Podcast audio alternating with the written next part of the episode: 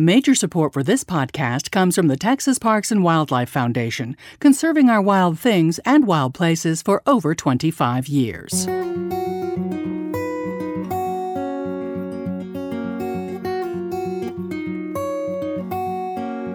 There's nothing like a summer day. You know, cloudless blue skies, a light breeze, sunshine, and the best part is being able to get outside and enjoy all of it with your dog.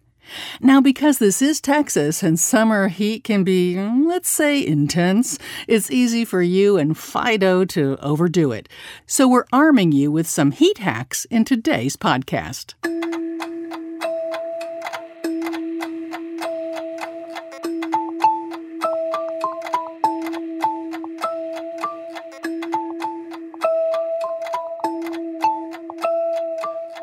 From Texas Parks and Wildlife, this is Under the Texas Sky, a podcast about nature and people and the connection they share. I'm Cecilia Nasti. Taking man's best friend on long daily walks doesn't have to be a chore, especially when you live near a Texas state park. With beautiful trails and plenty to see, you and your well behaved pooch can get all the fresh air and exercise you desire. My colleague Stephanie Garcia with the Texas Parks and Wildlife Press Office takes her little dogs, Lucille and Norma Jean, on long walks in state parks, which makes her the perfect person to walk us through our first segment of the podcast about heat hacks for people and their pets when they're under the Texas sky.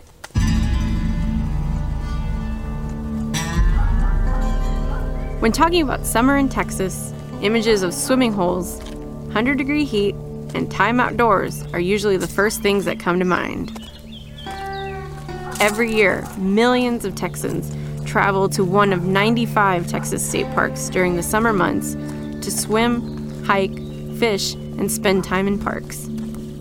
With the large influx of visitors at parks during the dog days of summer comes a rise in calls to hospitals and park headquarters staff about heat related illnesses in the outdoors.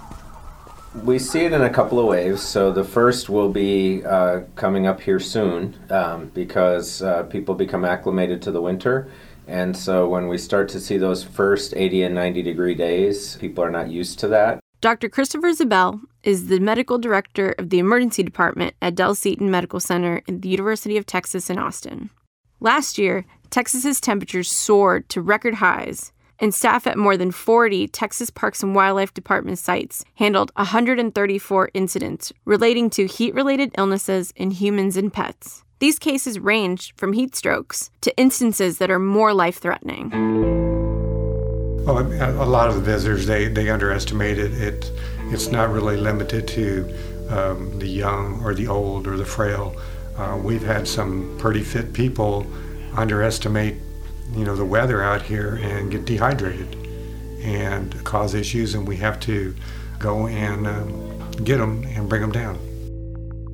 Doug Cochran is a superintendent of Enchanted Rock State Natural Area in Fredericksburg. Enchanted Rock is named after the massive pink granite dome found at the park and is one of the main draws for the more than 250,000 visitors every year. Most park visitors who ventured through the hill country to Enchanted Rock set their sights on conquering the Mammoth Rock on the Summit Trail, which treats its conquerors to 360 degree views of the park and the Texas Hill Country from the 1,823 foot summit.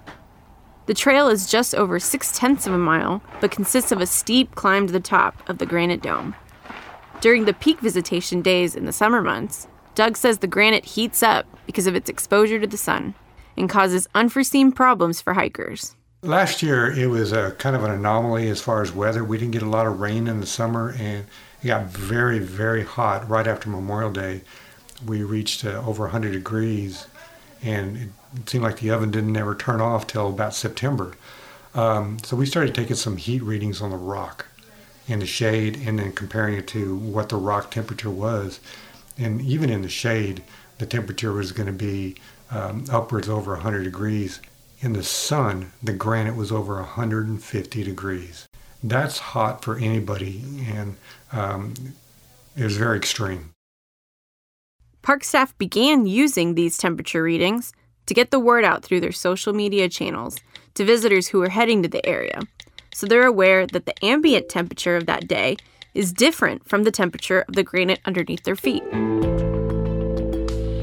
That temperature can rise very, very rapidly, and if you underestimate it, you can have some issues. That granite's not very forgiving. One, it's very hard. Two, it absorbs all that heat, and it takes a long time to dissipate. So, um, if it gets up to 150 degrees in the day, it takes all night. So, it may be 85 degrees in the morning and starts heating back up. So, it doesn't take very long to get hot again. So, um, just because the temperature may be 85 degrees, that temperature of that granite may be closing to 100. Between September 2017 and September 2018, Enchanted Rock State Natural Area staff responded to 15 incidents involving heat related illnesses in humans and their pets. Among those, 12 of them were directly related to the weather. Dr. Ziebell advises to learn the symptoms of heat related illnesses. Minor heat illnesses result in things like nausea and vomiting, sometimes some diarrhea, sometimes muscle cramping, um, a lot of that kind of stuff. Um, and so, if people are out in the heat and they start to get headachy and body achy and nauseous and start wanting to vomit, that's a pretty good sign that they need to move out of the heat and into a cooler area and take steps to actively cool themselves. Because ultimately, if that continues, it can progress to heat stroke, which is a, a condition where the consciousness becomes altered and um, it can actually uh, result in damage to your internal organs. And um, that's obviously not something we want. We don't want to have our liver or kidneys failing because we let ourselves get too hot. I think the main thing is when you start to feel that sickness from the heat, that's a good time to stop and get out of the heat. Everybody that I see who has a heat stroke had a period of time where they felt really bad before they had their heat stroke. And so if they'd have taken advantage of the warning that their body was giving them at that time, there would have not been an issue.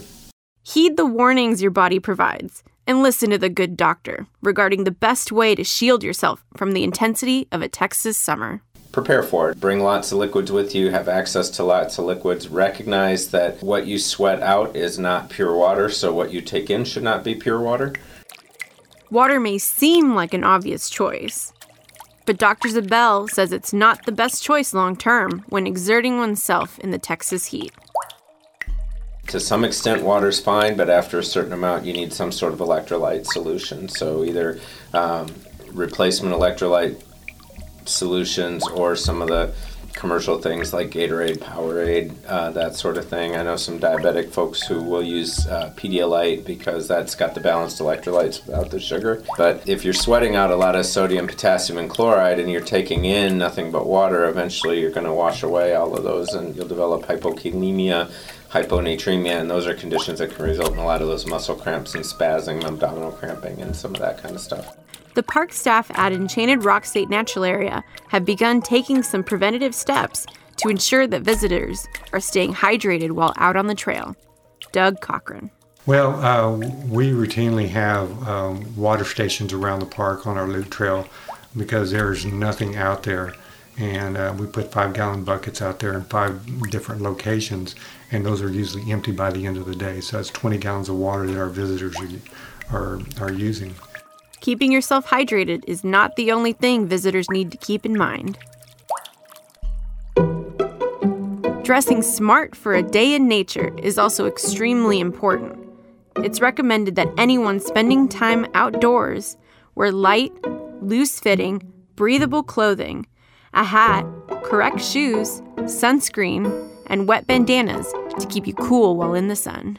You want clothes that are going to both breathe and wick your sweat away. It's that evaporation of sweat that helps you to cool. So if the sweat is puddling and pooling in the type of clothing you're wearing, it's not allowing it to be effective for what nature designed it for. Enchanted Rock Superintendent Doug Cochran says sometimes people who head to parks aren't wearing clothing that was made for the outdoors. We've seen some really strange things out here uh, high heels, cowboy boots, shower shoes. Um, but uh, for the most part, people are wearing either tennis shoes um, or you know hiking boots. You don't have to wear hiking boots. It's it's good, but you know just a good pair of tennis shoes, a closed-toed shoes that, that can grip would be sufficient. Another member of the family impacted by the heat are the dogs that accompany their two legged owners on their visit to the park. Dogs don't perspire like we do. They pant and they, they perspire from their paws, you know, but you're wearing shoes. And so you're a little bit insulated from the heat of the decomposed granite or the granite of the rock. The pets aren't. So, probably one of the best things you can do is put your hand on that granite or put your hand on that decomposed granite. If that's too hot for your hand, it's going to be too hot for the dog. Last year, in the span of a week, three dogs passed away because of heat related illnesses. We're all pet lovers here, and we took it very hard that uh, some pets died. Two dogs were with the same owner. They were indoor pets, and they were on the loop trail. And even though it's crushed granite there, it's still very, very hot. And um, that same week, another pet passed away because of the heat. And the owners were devastated. If you're planning to take your pooch to the park, there are steps to take to make sure your dog's prepared for the outdoors. Dr. Bob Dittmar is the veterinarian for the Wildlife Division of the Texas Parks and Wildlife Department. Well, first off, dogs, much like people, need to acclimate somewhat to physical activity, particularly early in the summertime, May, June, maybe even back into April. We tend to have a lot more humidity than later in the summer. Even though the temperature may be higher, we have more humidity, and it's more difficult for those pets, particularly dogs, to cool themselves in humid weather. If you plan to hit the trail with Fido, and he's mostly an inside pet, take heed. If that pet's used to being indoors, don't take them out for a 20 mile run or hike. Work up to that. Plan rest stops while you're out hiking to provide water and make sure those are in the shade so they have an opportunity to cool off. Make your pet rest. Don't allow them to continually be active. With heat stroke, you sort of get a cascade of events that happen, and once they start, it's hard to stop them. So you want to try to prevent those from overheating before they start.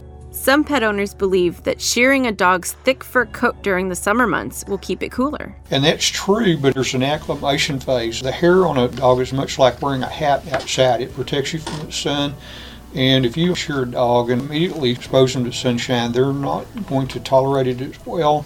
They could actually become sunburned if it's a lighter skinned dog and it takes a little while for them to adapt to that lack of protection that the hair provides from the sun, even though it does provide for some cooling.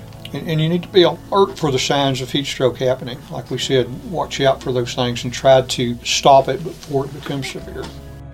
If you take your dogs on the trail this summer, look out for signs of dehydration. A lot of those will go along with the same signs we saw in people. Now, if we're going to talk strictly about dehydration. It would be dry, tacky membranes in their mouth. Maybe their skin, when they start to become very dehydrated, would tint just like it does in people. When you pull up loose skin, it would not immediately go back to its flat shape. It would stand up and stay there. Once you're seeing signs of tinting in its skin, that animal's pretty dehydrated, and that's a serious event at that time. Keeping pets hydrated is only one part of looking after your dogs while they're in the parks. Another common heat related injury for pets in parks is blistered paws. The blistered paws is probably going to require some kind of treatment. It may not be something that you need to address immediately, but it's going to be painful. You probably need to seek veterinary care for that pet quickly, but it may or may not be an emergency at that particular time, depending on the severity. And that would probably require some antibiotics and some ointment and maybe even bandaging those feet till they heal. Probably should be done with the help of a veterinarian.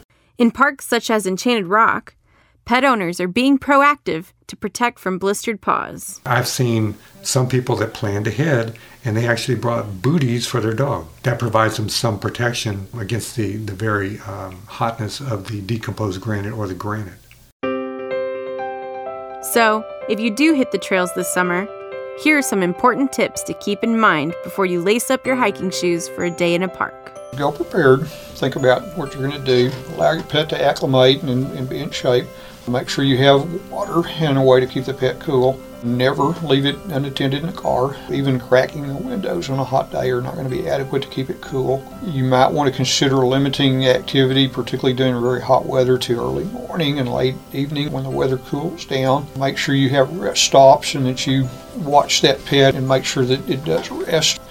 And, and then I think probably one of the most important things, and this applies not necessarily just to heat-related things, but follow the park rules. Keep your pet on a leash.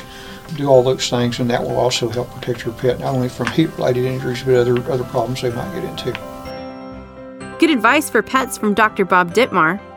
And now, advice for people from Dr. Ziebell. Salty snacks contain the sodium chloride salt, so that does help replete the sodium and the chloride that you sweat out. It doesn't help us as much with potassium, so you want to be thinking about also maybe supplementing with some potassium rich fruits to have with you. So if you're going to be spending a day out on the lake, for example, salty chips are fine, having some beverages there, and then also some kind of fresh fruits to replete that potassium that you sweat out, doing all three of those together. Sunscreen would be great to keep. Wear headgear, some kind of a hat or something to provide shade.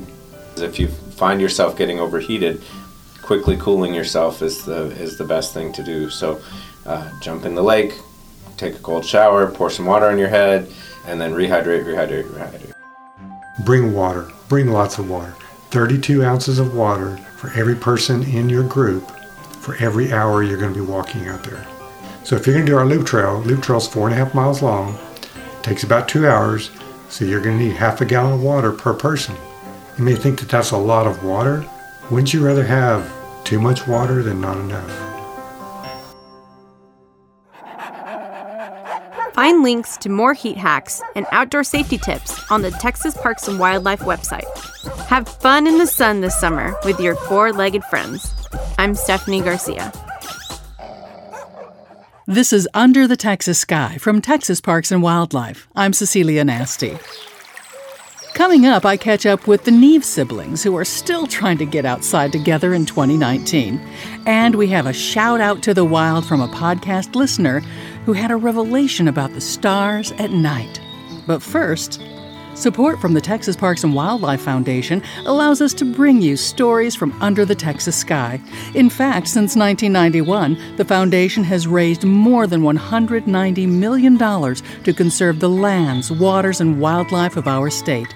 You can help by becoming a member. Find out how at wewillnotbetamed.org.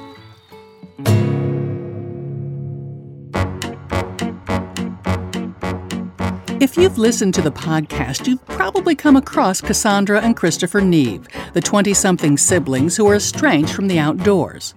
For 2019, they pledged to spend more time in nature and share their adventures with us through their audio diaries. But things haven't worked out so well.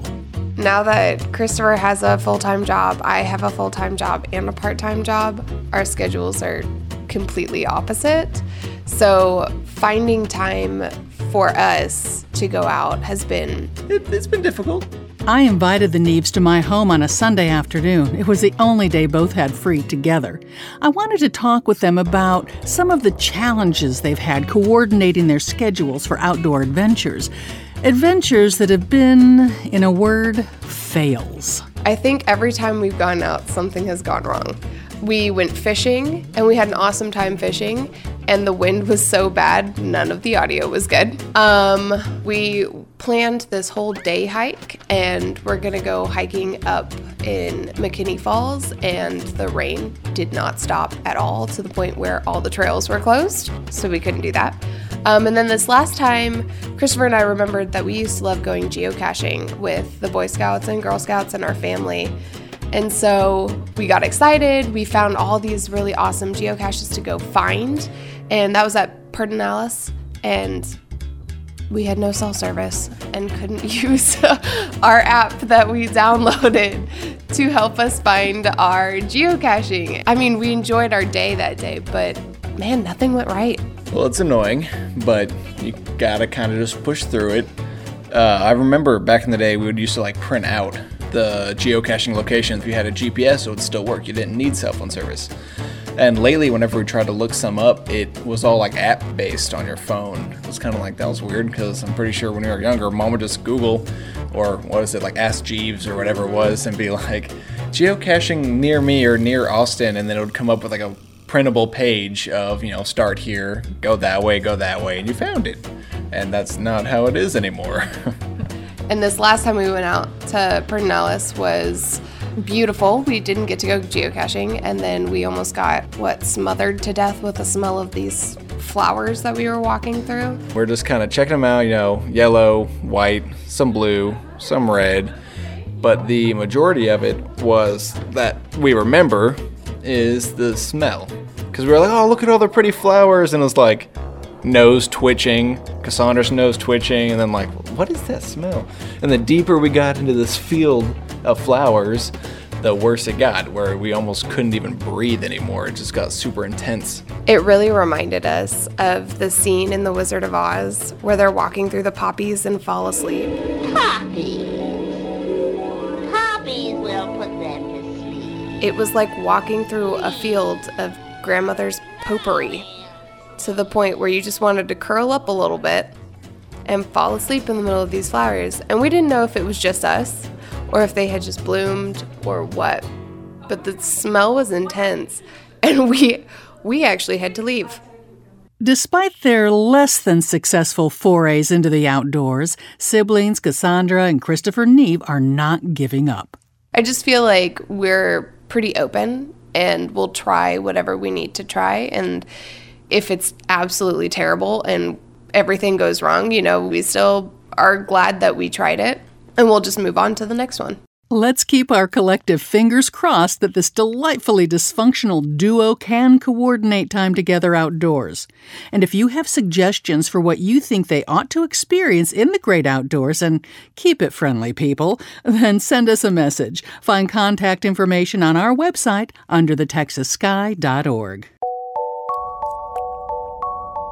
Roanna Flowers of Austin went to underthetexassky.org recently and shared her shout out to the wild for the night sky over Texas.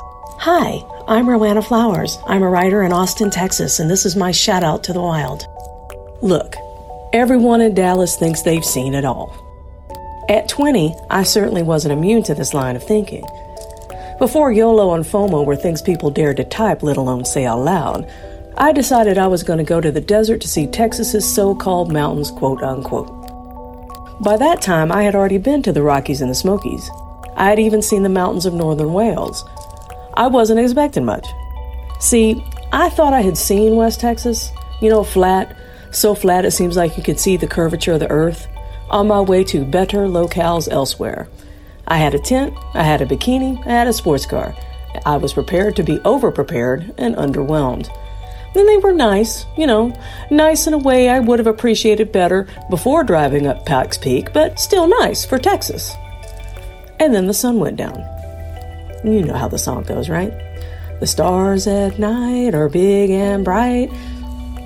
I looked up at the sky right outside the McDonald Observatory's visitor center, and then I got dizzy. Dizzy and ditzy with so many stars, stars I didn't realize existed in the wild, so to speak, or at least outside the confines of an episode of Cosmos.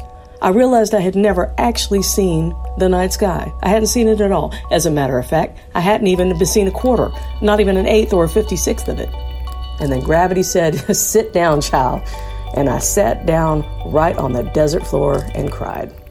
Now, I've seen a lot of things since, but I haven't seen anything as beautiful, dizzy, stupefying, amazing, awesome as that. I go to Big Bend now every year.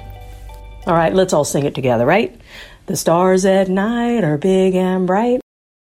Oh, come on. You know you want to. Let's try it again. The stars at night are big and bright. That's better. Let us know what you love about the Texas outdoors in our Shout Out to the Wild segment. Just visit underthetexassky.org for contact information like Roanna Flowers of Austin did, and then tell us your story. We'll be in touch.